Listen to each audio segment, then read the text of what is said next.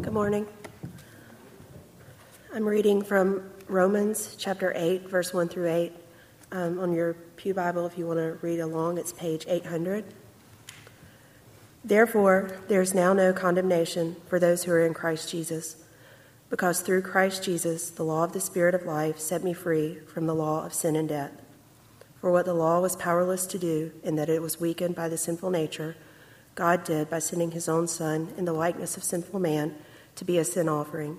And so he condemned sin in sinful man, in order that the righteous requirements of the law might be fully met in us, who do not live according to the sinful nature, but according to the Spirit. Those who live according to the sinful nature have their minds set on what the nature desires, but those who live in accordance with the Spirit have their minds set on what the Spirit desires. The mind of sinful man is death but the mind controlled by the Spirit is life and peace. The sinful mind is hostile to God. It does not submit to God's law, nor can it do so. Those controlled by the sinful nature cannot please God. This is the word of the Lord. In case I forget to do so later, I really want to thank David and Whitney. Uh, they were in Atlanta even this morning saying goodbye to Whitney's sister, whom they won't see for a while because of their heading to Colorado. So they got up very early to be here for the 8:30 service and are still here with us uh, for this hour. We really, really appreciate that. Love you guys. We begin a new series uh, based on Romans 8, what the Spirit gives us. A lot of times, the book of Romans is, is perceived as the most doctrinaire of all books of Scripture, but then you realize right in the middle of it with Romans chapter 8, it talks all about the Holy Spirit. Holy Spirit is mentioned 21 times in this chapter alone, more than any other chapter in all of Scripture. It's a wonderful, wonderful high point, really, of all of the Bible. Romans has been called the cathedral of the Christian faith, and chapter 8 is its innermost shrine. I've also heard the book of Romans being referred to as the ring of the Bible, kind of puts a ring around all of it, explaining all of Scripture. But if it is the ring of Scripture, I would say that chapter 8 is the stone that is set therein. And really, the first two verses that we'll really zero in on this morning in our brief time, really, that's the sparkle, I think. It's the gleam of light that you find amidst that ring. And we'll get to that in a moment, but I want to begin by talking about Jörg Gertner, a German young man who was serving in North Africa in 1943 in Rommel's army. They were sweeping across North Africa in the Middle East, but they ran up against Field Marshal Montgomery. And if you know your history, Montgomery overcame and defeated Field uh, Marshal Rommel. And like so many other soldiers, Jörg was uh, captured and handed over to the British. And eventually, Jörg went over to America. He was shipped over with many other prisoners of war. He found himself in Fort Denny in New Mexico, and it became a prison camp. Well, he was there for two years, thinking, I am a condemned man. I am here for the rest of my life. I am imprisoned here in this place.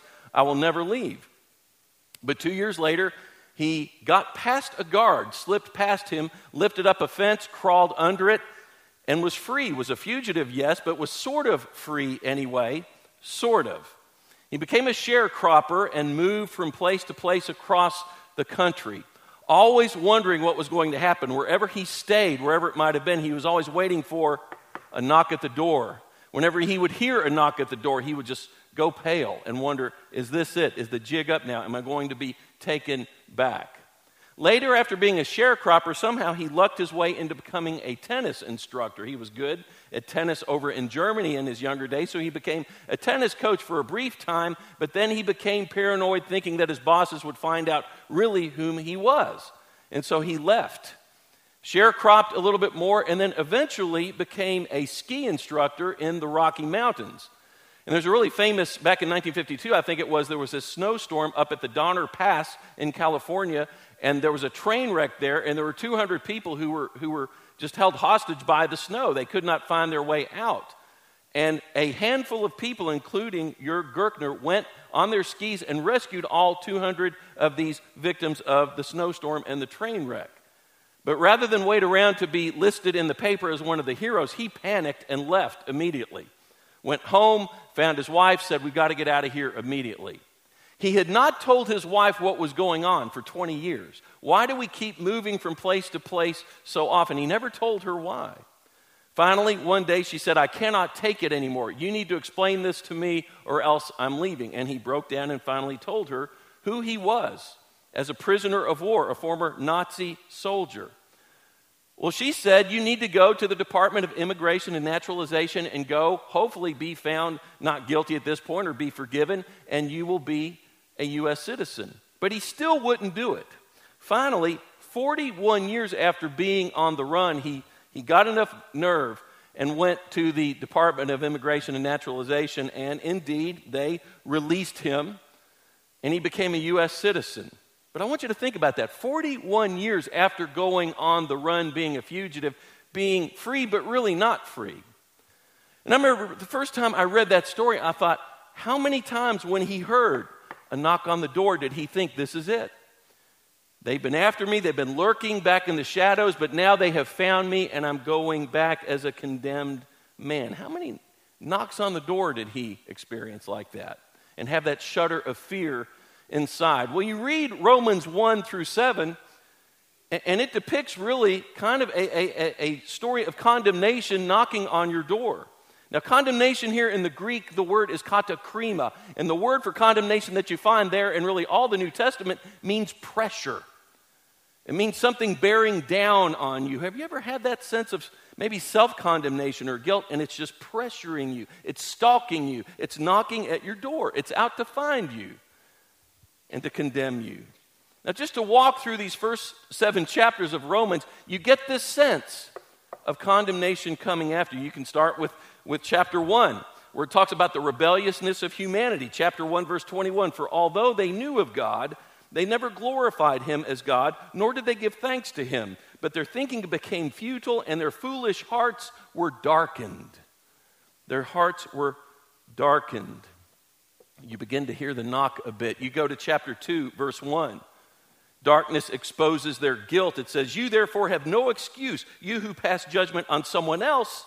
For at whatever point you judge another, you are condemning yourself because you who pass judgment do the same things. Because your heart is darkened, you indeed are guilty. And who's guilty? Well, all of us. Go to Romans chapter 3, obviously. Chapter 3, verse 23. All have sinned and fallen short of the glory of God. All of us are in this darkened place of guilt and the pressure of condemnation. You go to chapter 5, and sin and guilt and all this darkness is really connected now to death. Chapter 5, verse 12. Therefore, just as sin entered the world through one man, and death through sin, in this way death came to all people because all have sinned. Knocking a little bit louder. You go to chapter 6, verse 23. Many of you know it. For the wages of sin is what? Death. The knock gets louder and louder. And then you get to chapter 7 and you find yourself in this plight as a sinner where you are enslaved and you don't know what to do about it, and you realize of your own efforts you can't do anything about it. You get to chapter 7, verse 14. We know that the law is spiritual, but I am unspiritual, sold as a slave to sin. I do not understand what I do, for what I want to do, I do not do, but the very thing that I hate, I do. And he goes on to talk about being caught up in this web of sin and, yes, of condemnation, and he doesn't know how to get out of it. To the point, if you go down to verse 24 of chapter 7, he cries out, What a wretched man I am! What a wretched man I am! Who will rescue me from this body of death? I got to tell you, if Paul says that he's a wretched man, I'm in trouble. Because here is one who's trying so hard to be righteous and this incredible superstar missionary, and yet he says, I am such a wretched man. What am I to do? And the knock is as loud as ever this knock of condemnation that's lurking, that's stalking, that seems to be spying on you, ready to pounce. And all of our efforts trying to, to get out of this or away from this or be redeemed from it, it just doesn't work. Ch- chapter 7 is really a chapter in a minor key, I like to say. It's in this, this stern, dark, negative key, but the beautiful thing is suddenly you get to chapter 8 and it's transformed to a major key. This marvelous, brilliant light of the ring stone that we were talking about earlier just starts to shine. And I think the two great verses that you find perhaps in all of Romans is Romans 8, verses 1 and 2, which read, Therefore now there is no condemnation for those who are in Christ Jesus Because though Christ, through Christ Jesus, the law of the Spirit who gives life has set you free from the law of sin and death. There are two great words there in verse 1 therefore and now. What it's saying is now, currently, because you've submitted to Him, therefore there is no condemnation. Condemnation cannot reach you, it can no longer push you down. No katakrima. Not a single condemnation. Why? Because the Spirit has set you th- free through Christ. And now we live under God's grace. Now, it's not cheap grace. We've talked about this plenty. It was costly grace and cost him everything, cost him his life. And thank God that he did that. I love Colossians 2, beginning at verse 13, where it says, When you were dead in your sins, God made you alive in Christ. He forgave us all our sins, having canceled the charge of our legal indebtedness, which stood against us and condemned us. But he has taken it away, nailing it to the cross. Beautiful passage. And many of you know in the ancient world, when someone paid off a debt, oftentimes it would actually be on a piece of parchment. And they would take that piece of parchment and they would drive a nail through it, symbolically saying that this debt has now been paid, it is now canceled. And the word that would be written on there was tetelestai. We talked about this back Easter. Tetelestai, which means the debt has been canceled. It's the same phrase that Jesus used on the cross when he said, It is what? Finished. It is finished. Same phrase. The debt has been canceled. It was used on parchment, you drive it through. Jesus did that himself with his own flesh, having had the nails driven through his wrists and his feet for us. Through him, the debt is forgiven. No more condemnation. So the Holy Spirit gives us freedom. It gives us so many other things that we will explore in the weeks to come. But today, thanks be to God, no condemnation because of what Christ did and continues to do for us. Do you realize he's still doing it for us? I thought I had read every Chuck Colson story, but I came across one recently with which I was unfamiliar. It was when he visited a prison in Brazil. And he said it was the most unusual prison in which he ever found himself. He said, I've just never been in another one like it. There was something unusual about it. I knew as soon as I walked in there was something different, but I couldn't pinpoint what it was. But there seemed to be this sense of peace and joy about all the people in there who were inmates. He said, in fact, the guy who was guiding me around was an inmate who was convicted for murder, and he had the keys. They gave him the keys. And he was guiding me around, and he had this smile on his face and this strong sense of joy. And everybody there seemed to have that. And he took them all around, toured him through all of the inner chambers of that prison. And he said, Now listen, we're getting ready to go to the most notorious portion of this prison. It, has been a torture chamber or an isolation chamber. And he said, There's only one prisoner in there at this point. He said, But we don't have to go there. And Colson said, Sir, I, have been in, in torture chambers in prisons all over the world. I can, I can handle it. So he led him to this door, and the inmate put the key in the door and started unlocking. He looked at Colson one more time and he said, Are you sure you want to do this? He said, Yes, yes, I'm fine. And slowly he opened the door and he saw the one prisoner in there. And it was this beautiful, large wooden crucifix that had been crafted by the inmates there. It was a crucifix of Jesus. The lone prisoner in isolation there was Christ himself. And Colson said, That's when I realized there was something so amazing about this prison he said, and my knowledge of that was capped off all the more when that inmate leaned over to me and said very softly, He's doing time for the rest of us. He's doing time for the rest of us. Therefore, there is no condemnation for those who are in Christ Jesus. That's the incredible news. Jesus continues to do time for you and me. You know what? Whenever we sin, whenever we're guilty of something, whether by thought or action or attitude, whatever it might be, every time we are worthy of condemnation, He does the time for us still. You talk about grace along the journey, there it is. Do you realize that is what He's doing for you even now and continues to do So until your last breath, if you are his disciple,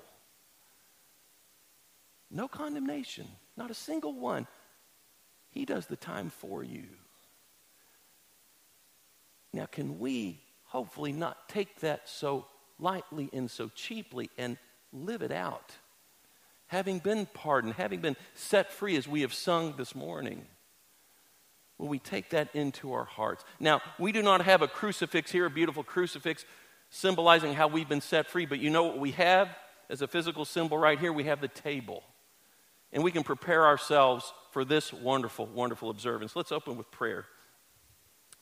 Almighty God, we thank you so much that we have the bread and the cup here, which says everything about your brokenness for us, your shedding of blood for us. Yes, indeed, you're doing time for us. Yes, at Golgotha so long ago, and even now, even now, you do time for us. Oh God, forgive us when we take that so lightly.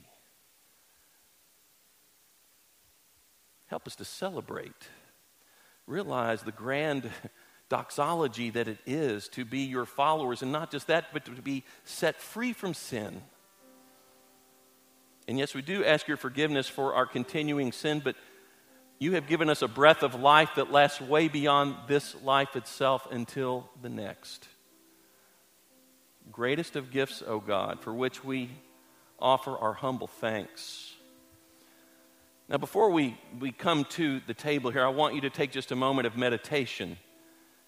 And I want you to think of something in your own life for which you have been condemning yourself, something that's been kind of pressuring down on you. Some source of guilt or pain or failure. Maybe it's some sin that you're having difficulty just breaking yourself away from. I want you to take a moment and realize he is doing the time for that sin. He's doing the time for that guilt. And He wants that burden of guilt to be lifted from you now. I want you to take just a moment between yourself and Christ and just realize that He wants to remove that burden from you. Let Him do that right now as you spend a moment with Him silently.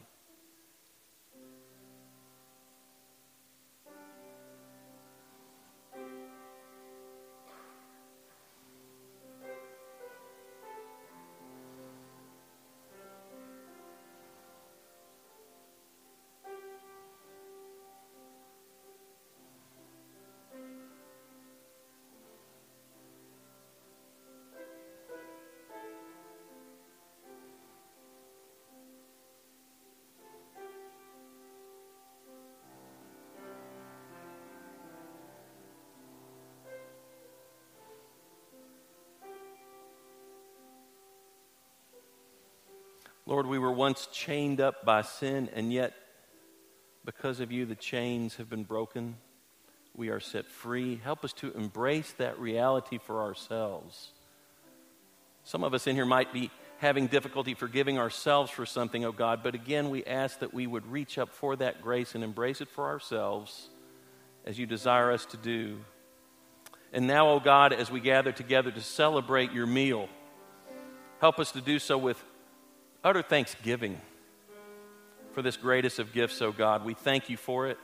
We give you praise and honor and glory as we participate and partake of this meal together as a family. We pray these things in your name. Amen.